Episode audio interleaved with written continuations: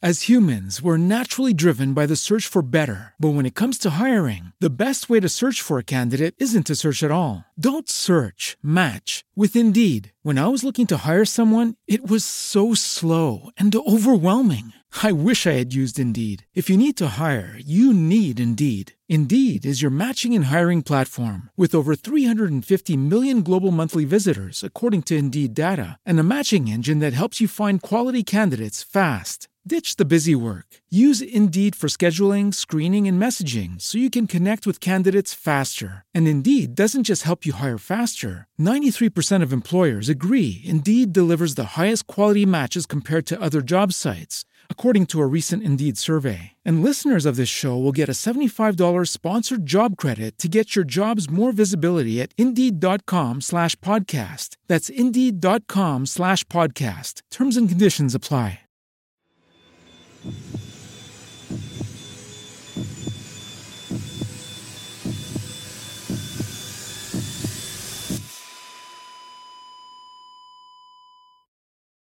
Our episodes deal with serious and often distressing incidents. If you feel at any time you need support, please contact your local crisis centre. For suggested phone numbers for confidential support, please see the show notes for this episode on your app or on our website. This episode involves a crime against children. It may not be suitable for all listeners.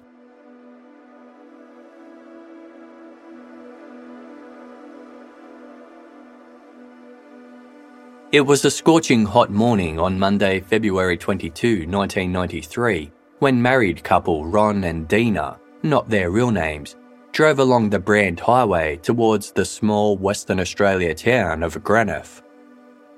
Ferocious, salty winds from the nearby coastline were once again lashing the dry countryside, the same winds that had left some eucalyptus trees along the floodplains permanently bent at a 90 degree angle. These leaning trees were just one of a few attractions the township had to offer, but it was far from a tourist destination. Located 400 kilometres north of the city of Perth, few at the time would have even heard of Greenough or have any reason to visit the quiet and sparsely populated sheep and wheat farming community. Ron and Dina knew the area well having spent time there with their friend Karen Mackenzie. Karen resided in Greenough with her three children Daniel, Amara, and Katrina. The 31 year old single mother had recently gotten together enough money to rent a small house on the rural outskirts of town, where landmarks and homesteads were few and far between. Their modest, cream coloured weatherboard house stood alone among the wind swept wildgrass, partially framed by dense bushland. Despite the isolation of the area, Karen was working hard to build a good life for herself and her kids. Ron and Dina had set out for the Mackenzie property that morning to help Karen with some home repairs. They drove along Greenough's main street before turning down Georgina Road, a long, unmarked stretch that cut inland between acres of paddocks. Soon, Ron and Dina reached the turnoff to the Mackenzie property and pulled up to the house. They could hear the family's pet dog barking wildly from inside the house. But other than that, everything was eerily quiet. The wind battered several lines of washing strung up in the backyard, but there was no movement from within the house, and nobody came out to greet them.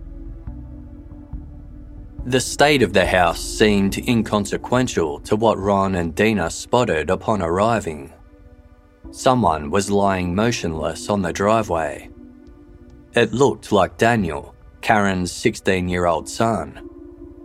Assuming the teen might be playing some kind of prank, Ron got out to see what was going on. Ron called out for Karen, but there was no reply. He tentatively walked towards the person lying in the driveway. As he got closer, a wave of horror washed over him. From inside the car, Dina became hysterical and screamed for her husband to get back in. Ron ran and leapt into the driver's seat, slamming the door behind him. He grasped the wheel and pressed his foot down on the accelerator. The couple sped off back down the driveway, leaving a cloud of dust in their wake. The closest neighbour was a few hundred metres away. Ron parked on the road, jumped the fence, and raced towards the house, frantically yelling and waving. But nobody was home. He did the same at the next property, but no one was home there either. Ron rushed back to his car and sped up the main gravel road to the first house he came across, only to find that it too was empty. The couple then headed to the closest business, the Greenough Museum. Ron rushed in and asked to use their phone to call the police. He needed to report a murder.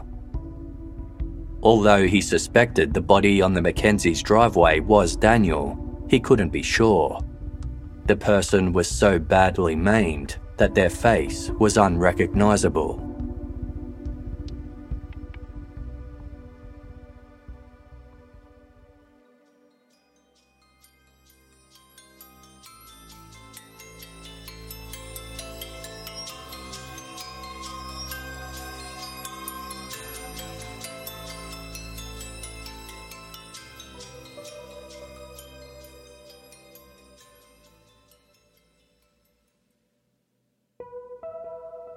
Although Greenough is considered to be a bit of a ghost town, the major city of Geraldton is just 24 kilometres north. As the largest city north of Perth, Geraldton has many features that put it on the map, including a thriving fishing industry, stunning spring wildflowers, and sprawling surf beaches. Near 60 kilometres offshore are Pelsaert, Easter, and Wallabi Islands, key locations of the deadly Batavia shipwreck, covered in episode 138 of Case File. For many travellers, Geraldton is their main destination, with isolated towns like Greenough acting as stop places along the way. However, in the late summer of 1993, Greenough would surpass the city in making headlines. The unassuming and little known township was propelled into the national spotlight for what came to be called one of the worst crimes in Western Australia. For that reason, Greenough was put on the map. It had been a typical morning at Geraldton's Criminal Investigation Bureau on February 22, 1993, when detectives received news that a brutalised body had been found outside a residence in sleepy Greenough. Forensic Inspector Bryn Jones and Detective Merv Cousins, along with a team of uniformed officers, immediately made the 16 minute drive down the Bruce Highway, arriving at the Mackenzie property around 11am. As reported, a blood soaked body lay in the dust just outside the homestead having been so savagely attacked that their face was indistinguishable. The victim was identified as 16 year old Daniel, the eldest of Karen Mackenzie's three children. Her other two children, daughters 7 year old Amara and 5 year old Katrina, were nowhere to be seen. Karen, too, was missing. The detectives turned their attention to the house before them. The family's pet dog continued to bark from within towards a rear door. The detectives were rattled. Was Daniel's killer still at the scene? Unwilling to take any chances, they raised their handguns before entering the property. Nothing could prepare them for what they found inside. The lounge room was in complete disarray among the clothing and other items that had been strewn about, Karen Mackenzie lay face down on the floor, her head covered with a blood soaked blanket. It was clear that she was deceased, having sustained numerous blows to her head and body, similar to those unleashed on her son outside. She'd also been positioned in such a way that indicated she had been raped post mortem. The detectives continued deeper into the house. Upon reaching one of the bedrooms, they found the bodies of seven year old Amara and five year old Katrina. Like their brother and mother before them, both had been hacked to death. Amara had also been sexually assaulted.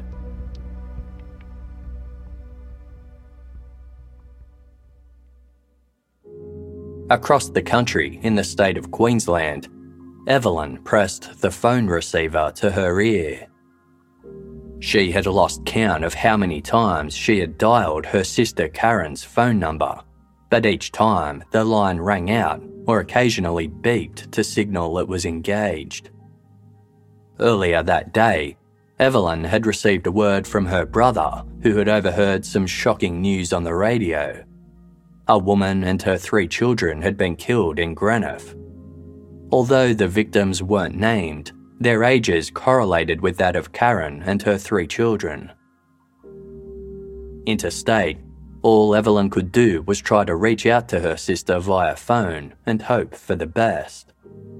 But as her calls continued to go unanswered, her fears increased. She went out with her husband, setting the television up to record the news while they were gone.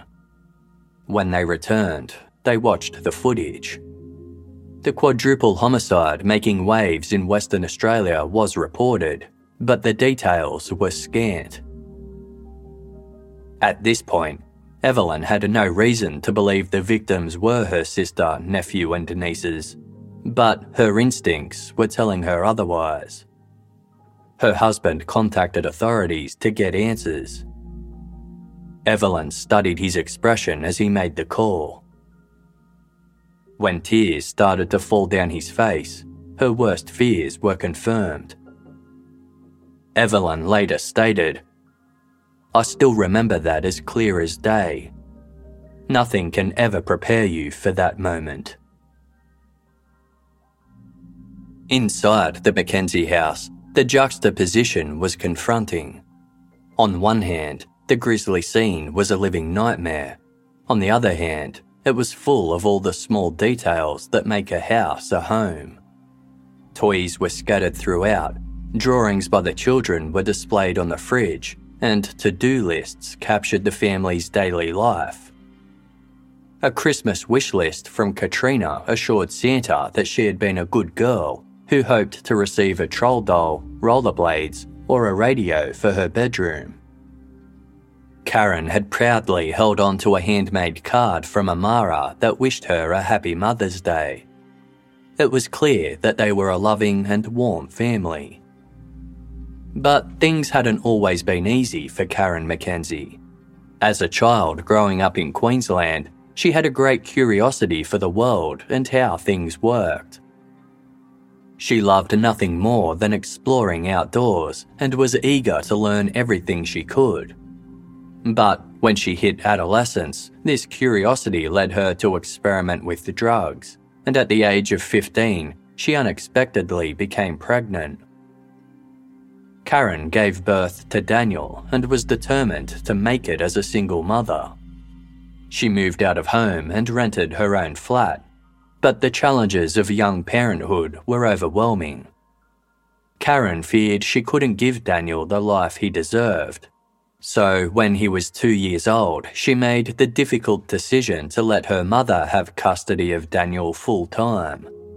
She then made the move to Western Australia.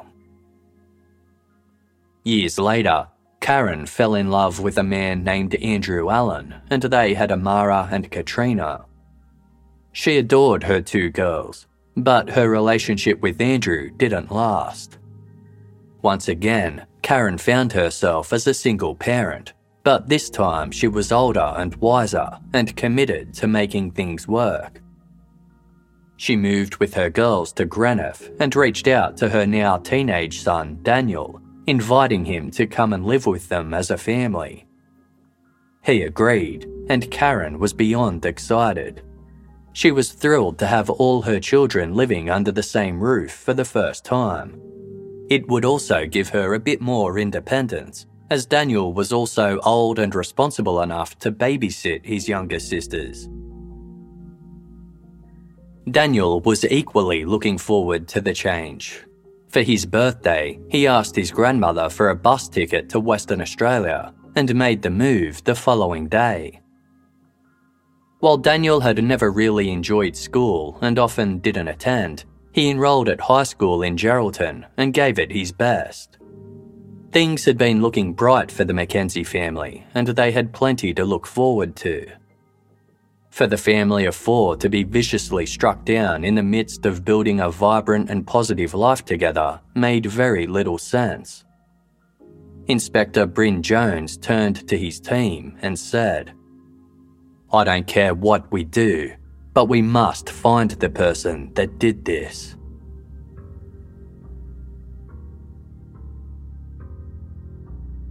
The major crime squad arrived in Greenough from Perth and had to work fast. The sun was blazing down on the crime scene, and the accompanying strong coastal winds risked disturbing evidence. The team spent the remainder of the day and night painstakingly combing the property, determined not to let anything go unnoticed. It was an exhausting task, both mentally and physically, the crime scene was one of the most brutal that attending officers had ever seen, causing several to become physically sick. Others would later change departments or leave that sort of police work entirely. All would struggle with the memories of what they witnessed that day. This extreme reaction offers an explanation as to why the specifics of what happened at the Mackenzie house have been withheld. Deemed too traumatic for public knowledge, a rare court issued suppression order has banned the exact details from ever being reported. The information presented in this case file episode is collated from the widely publicised facts. Three days before Karen Mackenzie was found murdered, she had attended a house party in Geraldton. Daniel had agreed to babysit his two younger sisters affording his mother a rare and welcomed night out. The party was held at a friend's home, and according to some guests, it was relatively uneventful. Karen returned home at around 5am on Saturday, receiving a lift home from a friend.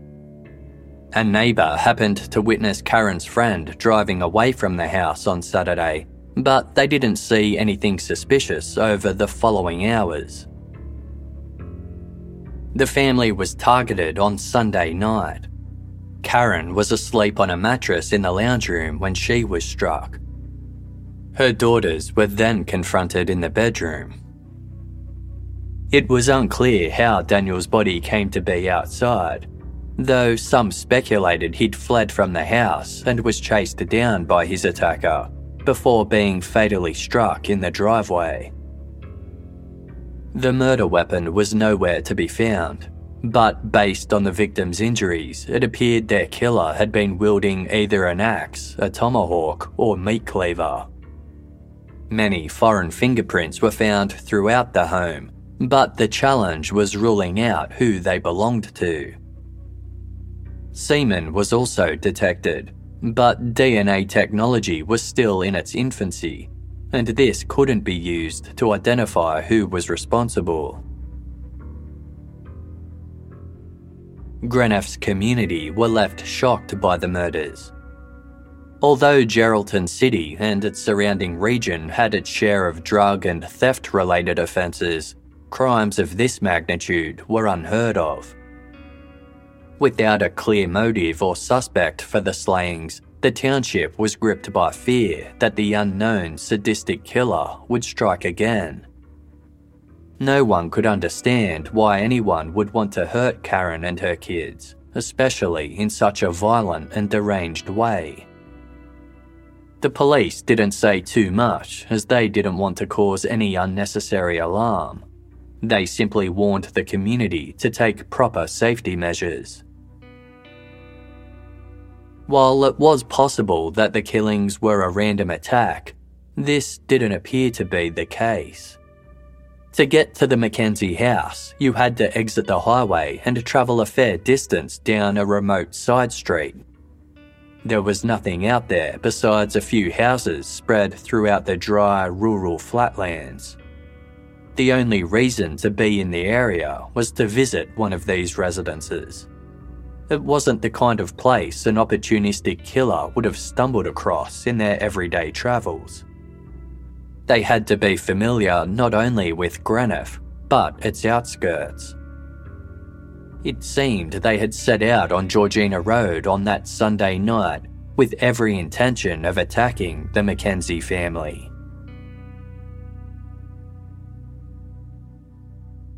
Phone records from the Mackenzie property revealed that a call had been placed to the house at 11:15 the night of the killings.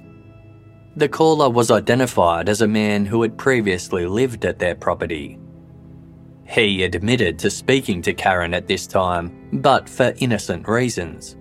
He claimed he went to bed straight after making the call. After police established a tip line, the pool of potential suspects grew quickly. There was Karen's former partner, Andrew Allen, who was the father to Amara and Katrina.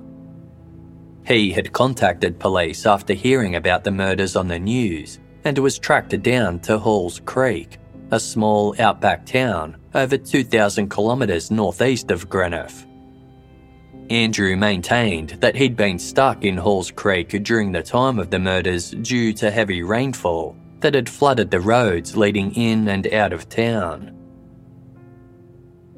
Then there was Shane Eastiff, a man Karen had been seeing shortly before her murder. He told police that Karen had recently broken things off between them out of the blue. Then, a few days before the murders, Shane received an anonymous Valentine's Day card featuring Karen's handwriting. It read What did I do? Care too much? To be in your arms ain't so rough. Being yours could have been enough.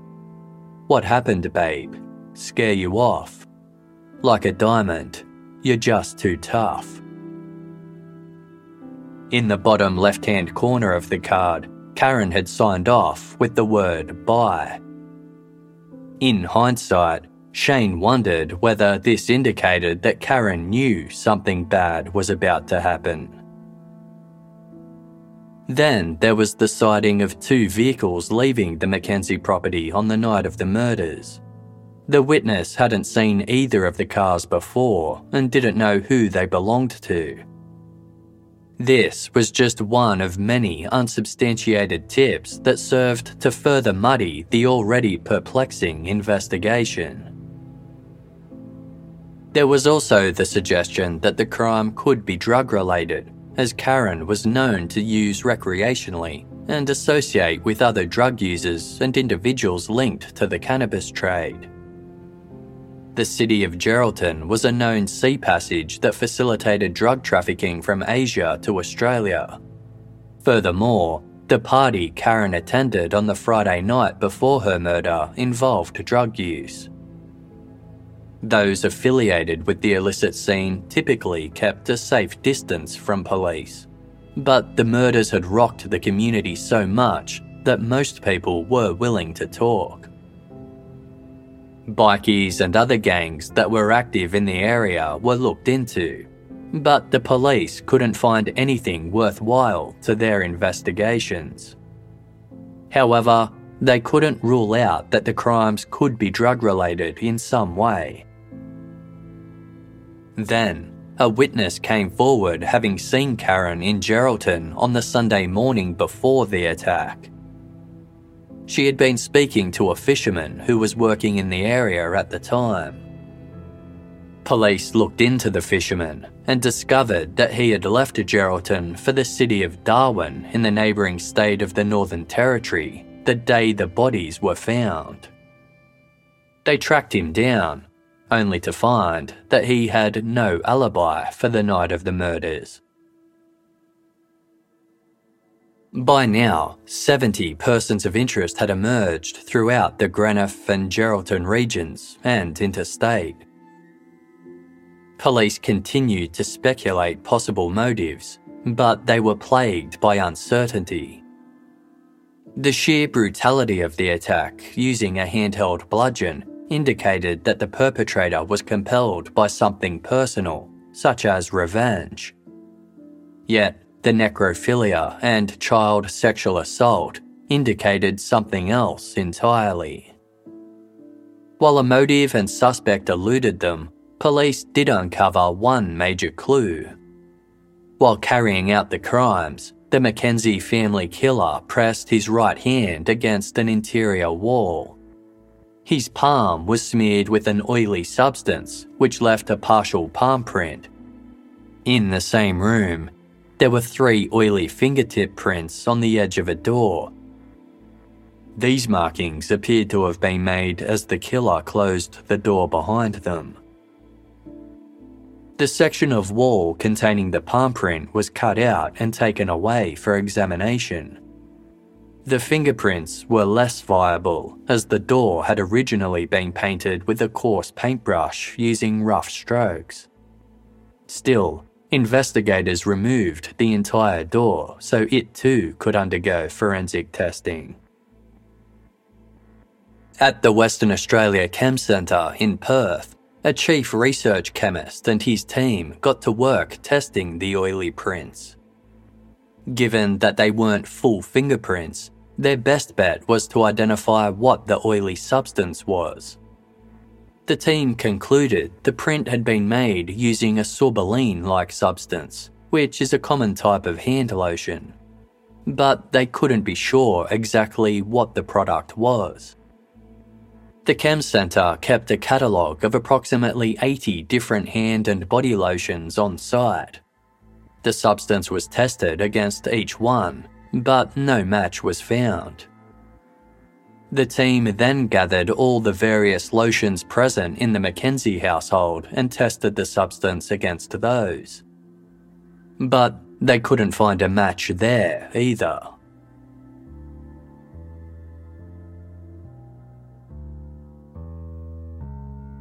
The last time Geraldton resident Hamish Langford, not his real name, saw Karen Mackenzie was at the house party he'd hosted three days before she was killed.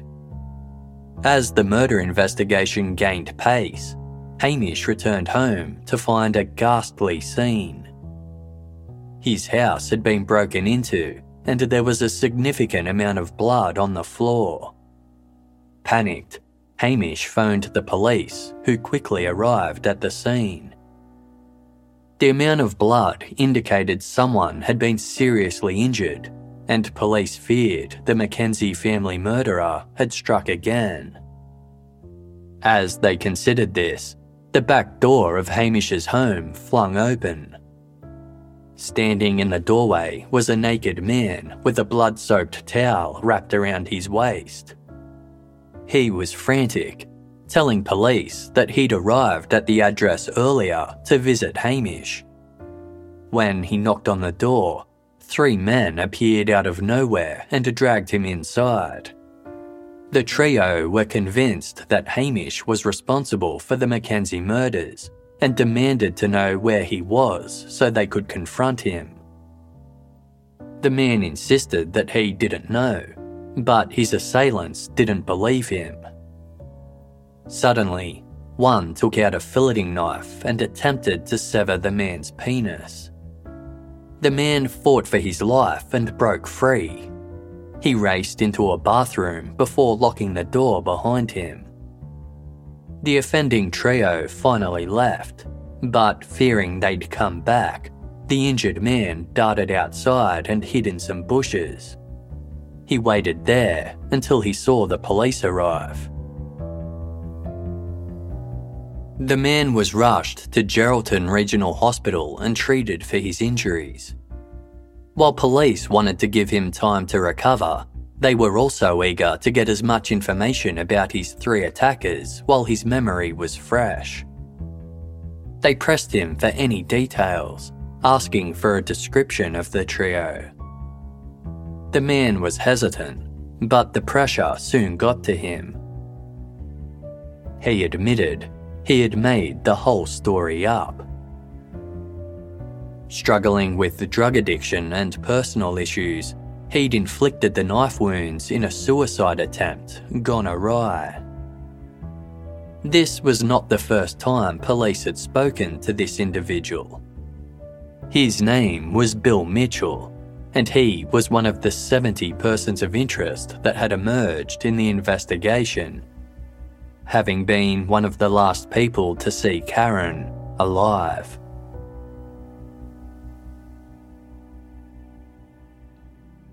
As humans, we're naturally driven by the search for better. But when it comes to hiring, the best way to search for a candidate isn't to search at all. Don't search, match with Indeed. When I was looking to hire someone, it was so slow and overwhelming. I wish I had used Indeed. If you need to hire, you need Indeed. Indeed is your matching and hiring platform with over 350 million global monthly visitors, according to Indeed data, and a matching engine that helps you find quality candidates fast. Ditch the busy work. Use Indeed for scheduling, screening, and messaging so you can connect with candidates faster. And Indeed doesn't just help you hire faster. 93% of employers agree Indeed delivers the highest quality matches compared to other job sites, according to a recent Indeed survey. And listeners of this show will get a $75 sponsored job credit to get your jobs more visibility at Indeed.com slash podcast. That's Indeed.com slash podcast. Terms and conditions apply.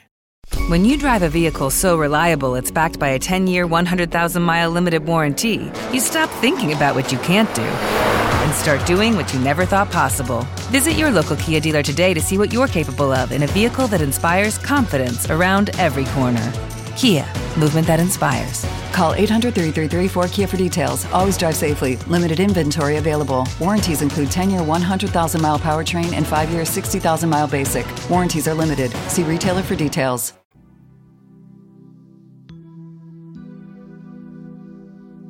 Hamish Langford's house party was in full swing on the night of Friday, February 19th.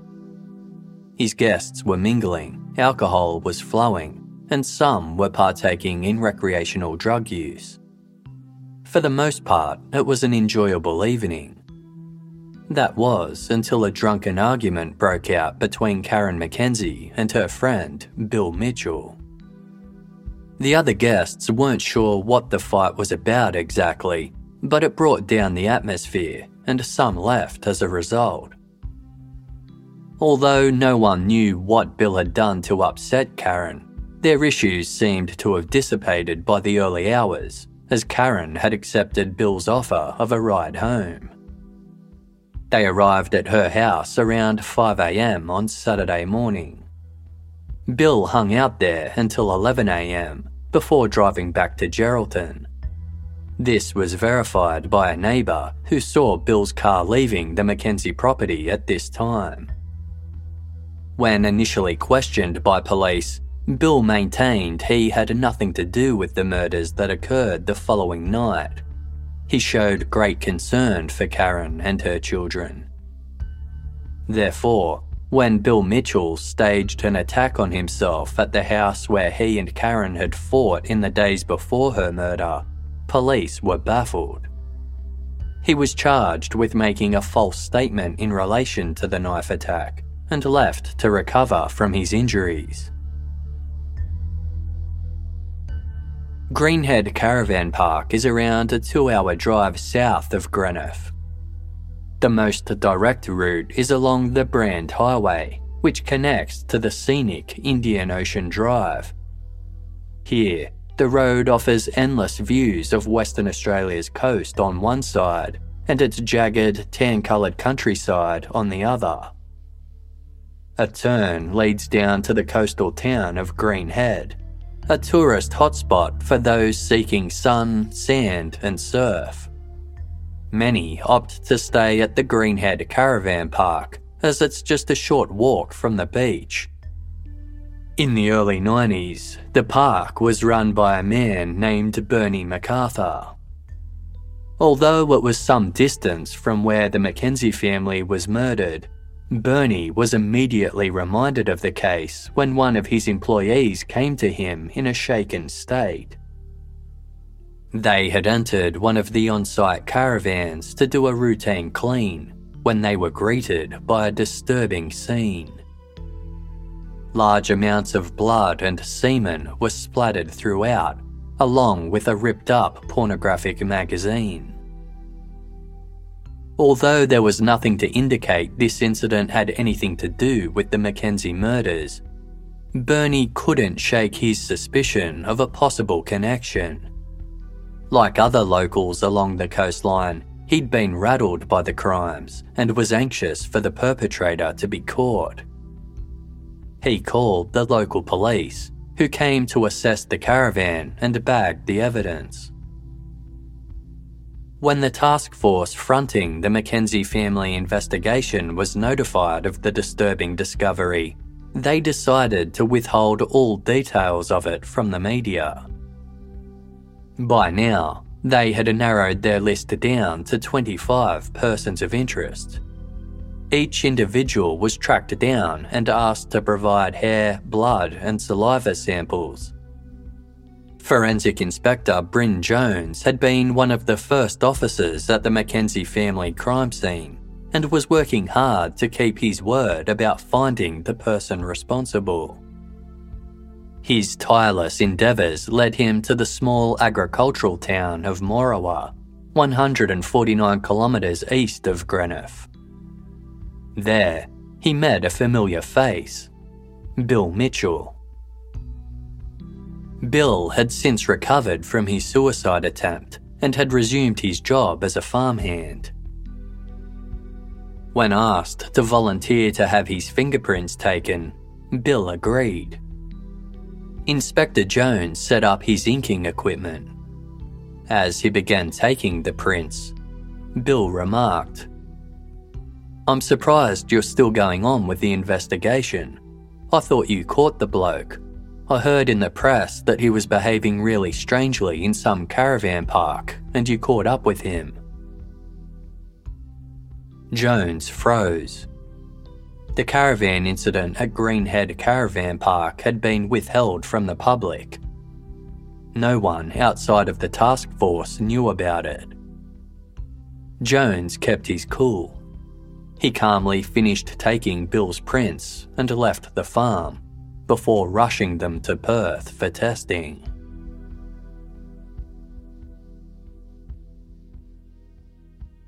At the Chem Centre in Perth, Chief Research Chemist Dr. John Challinor and his team were still working to identify the mysterious lotion left behind at the Mackenzie crime scene.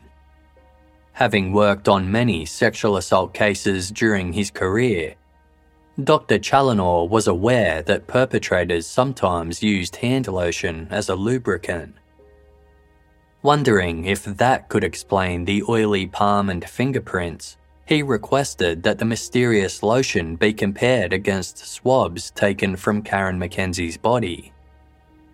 If there was a match, it would prove that the oily fingerprints belonged to the perpetrator.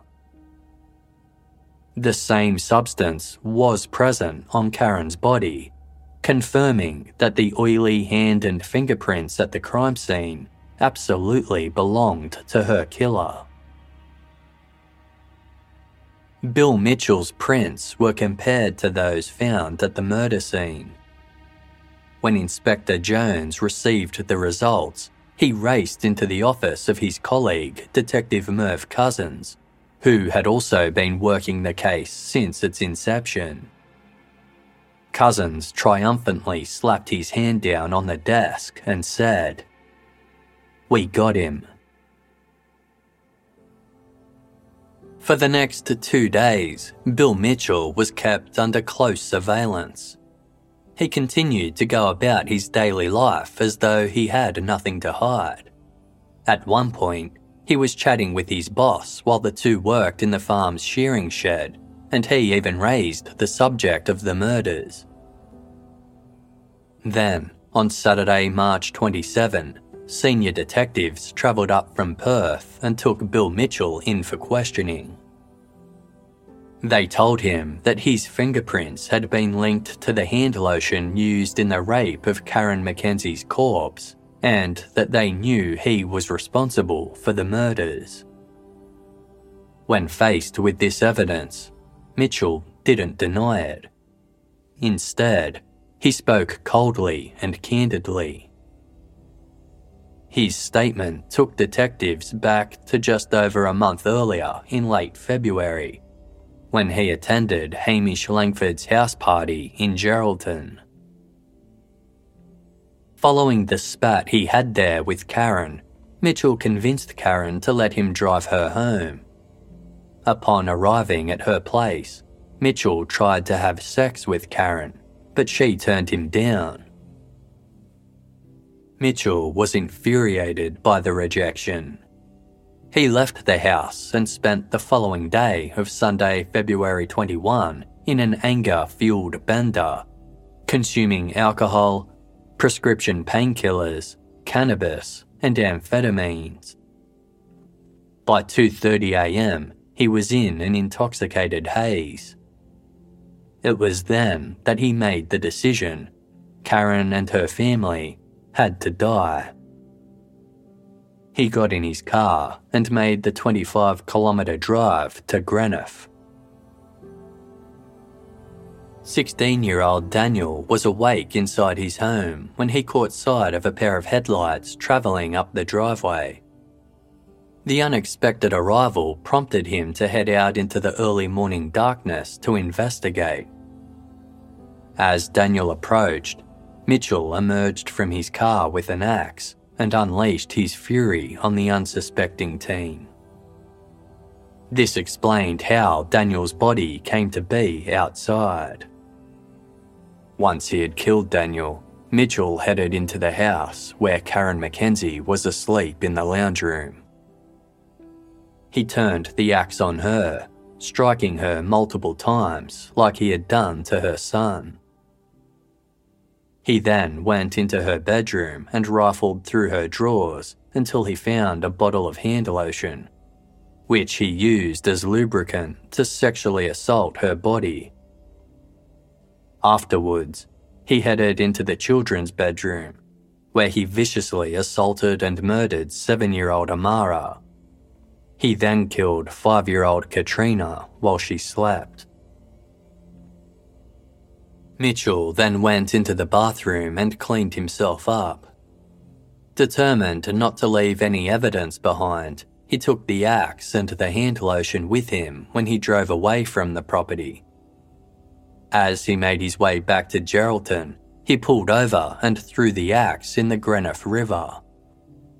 He disposed of the hand lotion in a rubbish bin this explained why the forensic team couldn't link the greasy substance to any of the products found inside the McKenzie home. Mitchell took investigators through each step of his actions in clinical, callous detail.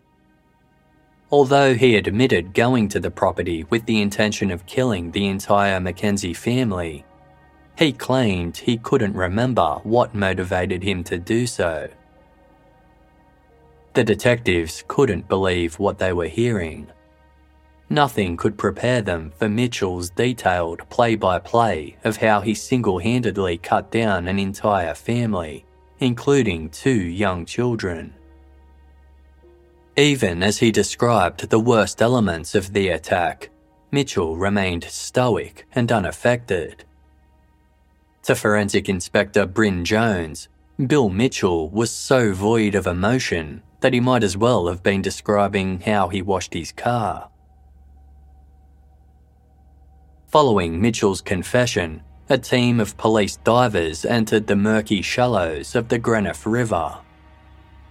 While the expansive waterway ran 340 kilometres into the Indian Ocean, they knew exactly where to look. If nothing else, Bill Mitchell was accurate.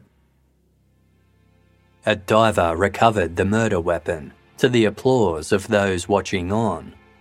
But the jubilation was momentary. Once they saw the axe, the full weight of what they'd uncovered hit home. Despite being submerged in the river for five weeks, the axe was still stained with blood and covered with bits of hair. On March 30, 1993, William Bill Mitchell appeared at the Geraldton court and was formally charged with four counts of willful murder, three counts of indecently interfering with a corpse, and one count of sexual penetration of a child. He also faced charges for three unrelated thefts that occurred in November of 1991, including armed robbery with threats of violence. An angry mob gathered outside the courthouse, and as Mitchell was driven away, they booed and hissed at the police van. At the Perth Supreme Court on September 8, 1993, Mitchell pleaded guilty to all charges, but blamed his actions on his drug and alcohol abuse. His lawyer argued that Mitchell was in a drug induced frenzy when he decided to kill Karen, Daniel, Amara, and Katrina, and that the crimes were completely without motive or premeditation. But the judge wasn't buying it. He pointed out that Mitchell had admitted going to the Mackenzie house with the intent to kill the family, and therefore the murders were entirely premeditated. While the judge was prepared to accept that Mitchell might not have committed the crimes had he not been under the influence of drugs, that didn't warrant leniency. The fact that he'd managed to make the 25 kilometre drive from Geraldton to Greenough and back again while disposing of the evidence was proof that he was still able to function with precision. The acute recall he had of his crime spree confirmed that he knew exactly what he was doing. Although Mitchell stood by his claim that he didn't know why he decided to carry out the murders, the judge believed he was motivated by rejection.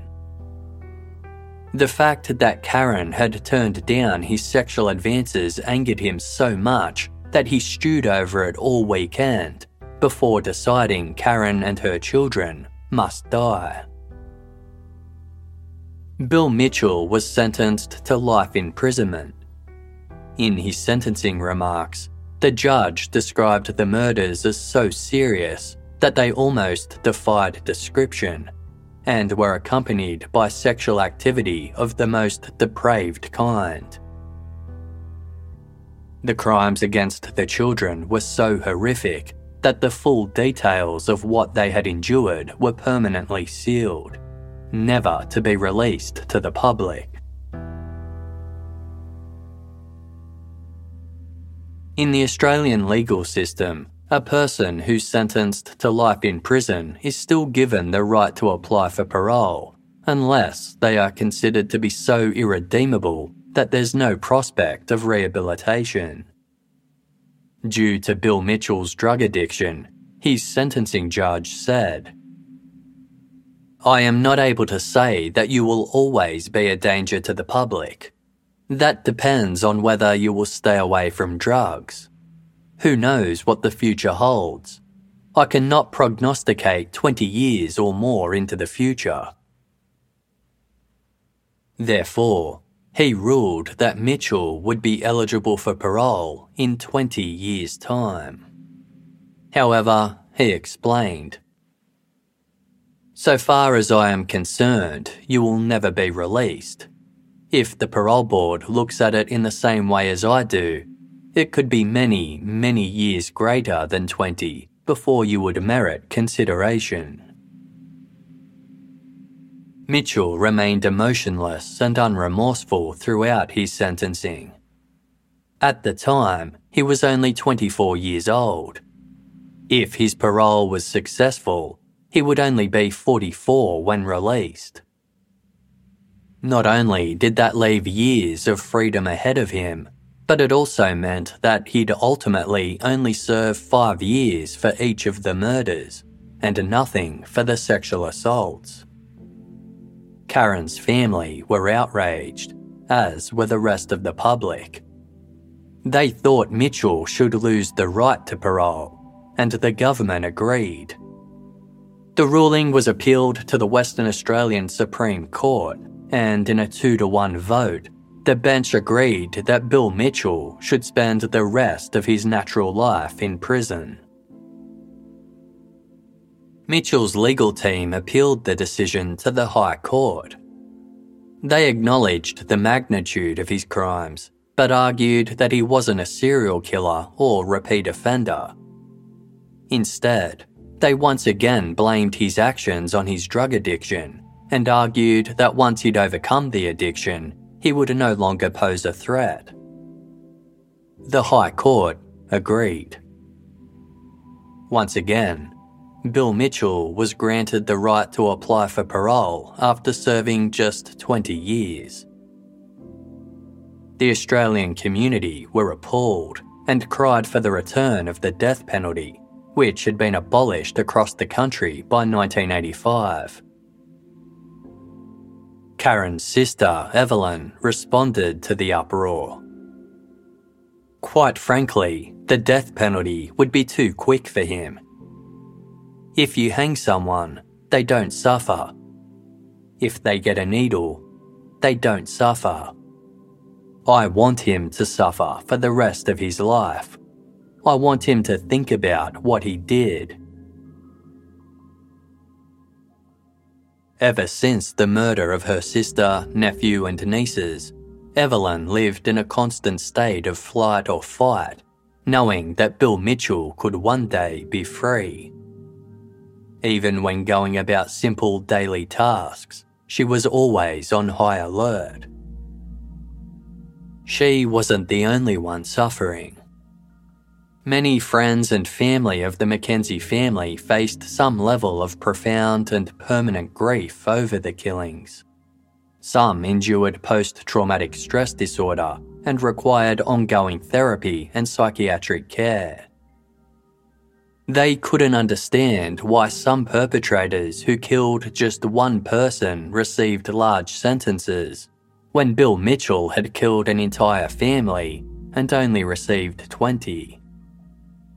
In 2007, Karen's mother, Barbara, said, 14 years on, and I'm still angry. My life is spent always wondering if he'll be released. For all we know, he could walk out and could kill someone else, and I would hate for somebody to have to go through what we went through.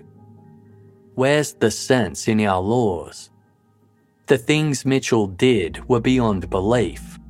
I feel so much hatred. Why kill two helpless little girls and do what he did to her? And to do the same thing to my daughter? She was dead for Christ's sakes. Why would you want to rape a dead body? The man has to be sick. He has to stay in jail.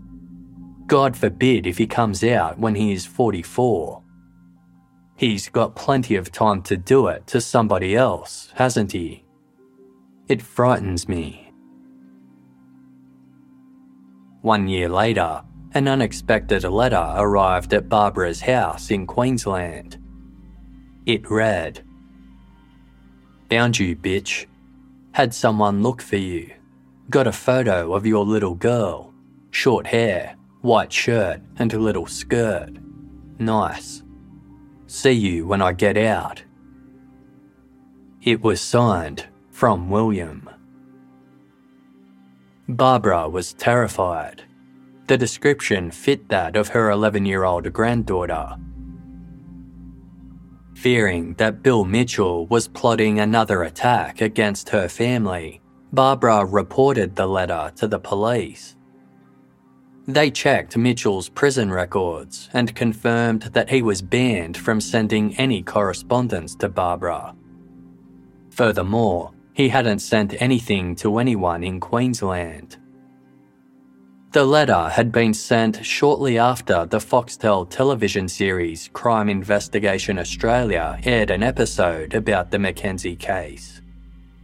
Police believed the letter was nothing more than a cruel hoax orchestrated by someone who had watched the show.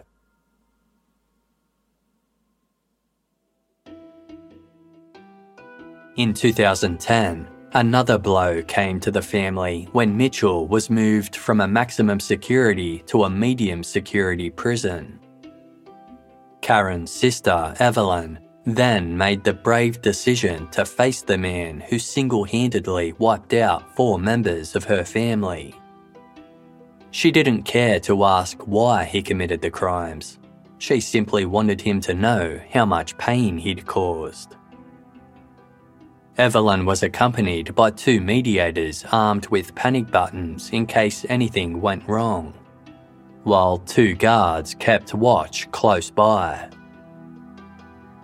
Bill Mitchell nervously entered the small room with his eyes lowered.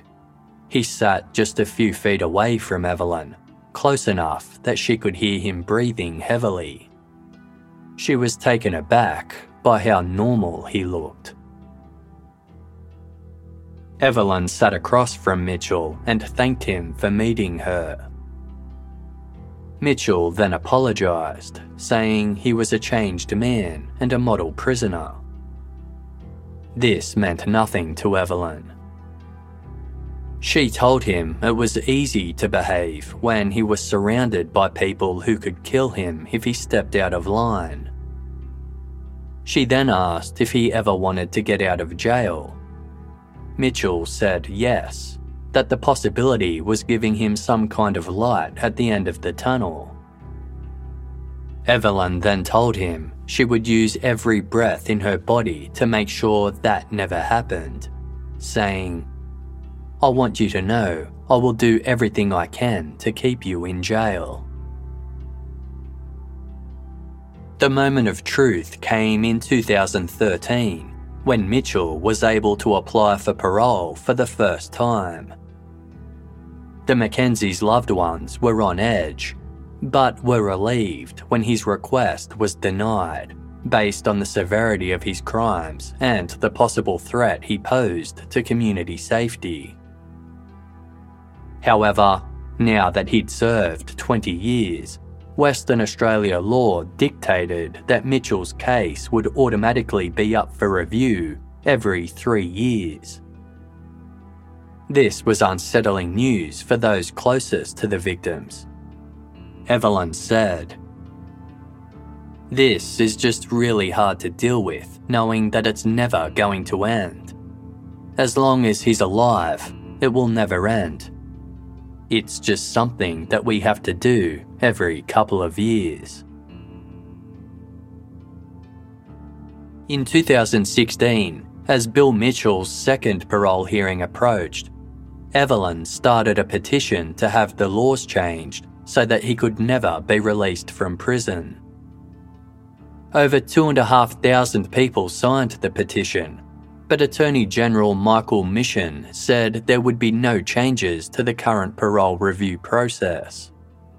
He explained it was necessary to ensure that no prisoner got lost in the system. Evelyn said, Mitchell deserves nothing for what he did, and I will say that to him a thousand times. He deserves nothing because he took so much away from so many precious people. Each year, on the anniversary of the murders, Evelyn takes a day off to remember Karen, Daniel, Amara, and Katrina.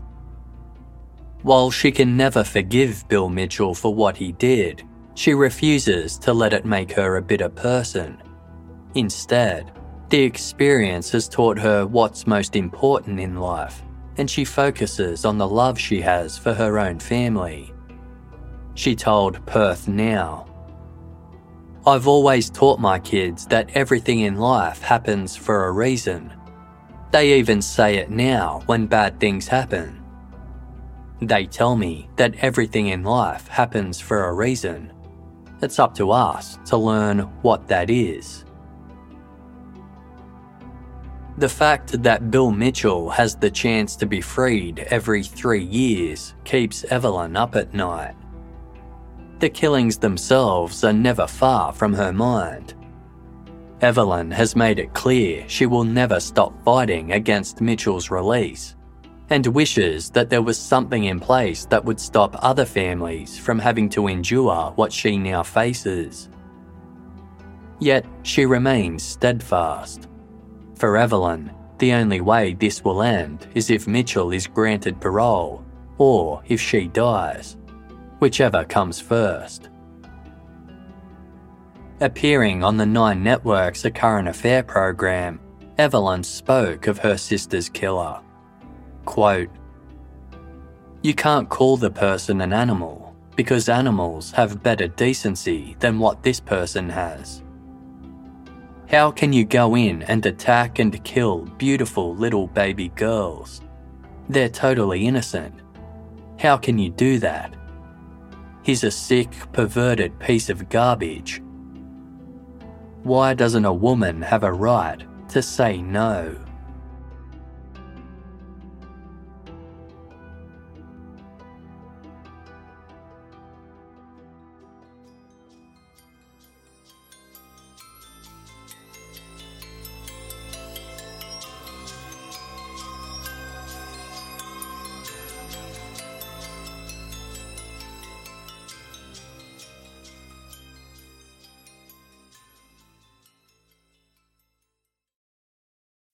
As humans, we're naturally driven by the search for better. But when it comes to hiring, the best way to search for a candidate isn't to search at all. Don't search, match with Indeed. When I was looking to hire someone, it was so slow and overwhelming. I wish I had used Indeed. If you need to hire, you need Indeed. Indeed is your matching and hiring platform with over 350 million global monthly visitors, according to Indeed data, and a matching engine that helps you find quality candidates fast. Ditch the busy work. Use Indeed for scheduling, screening, and messaging so you can connect with candidates faster. And Indeed doesn't just help you hire faster. 93% of employers agree Indeed delivers the highest quality matches compared to other job sites, according to a recent Indeed survey. And listeners of this show will get a $75 sponsored job credit to get your jobs more visibility at Indeed.com slash podcast. That's Indeed.com slash podcast. Terms and conditions apply.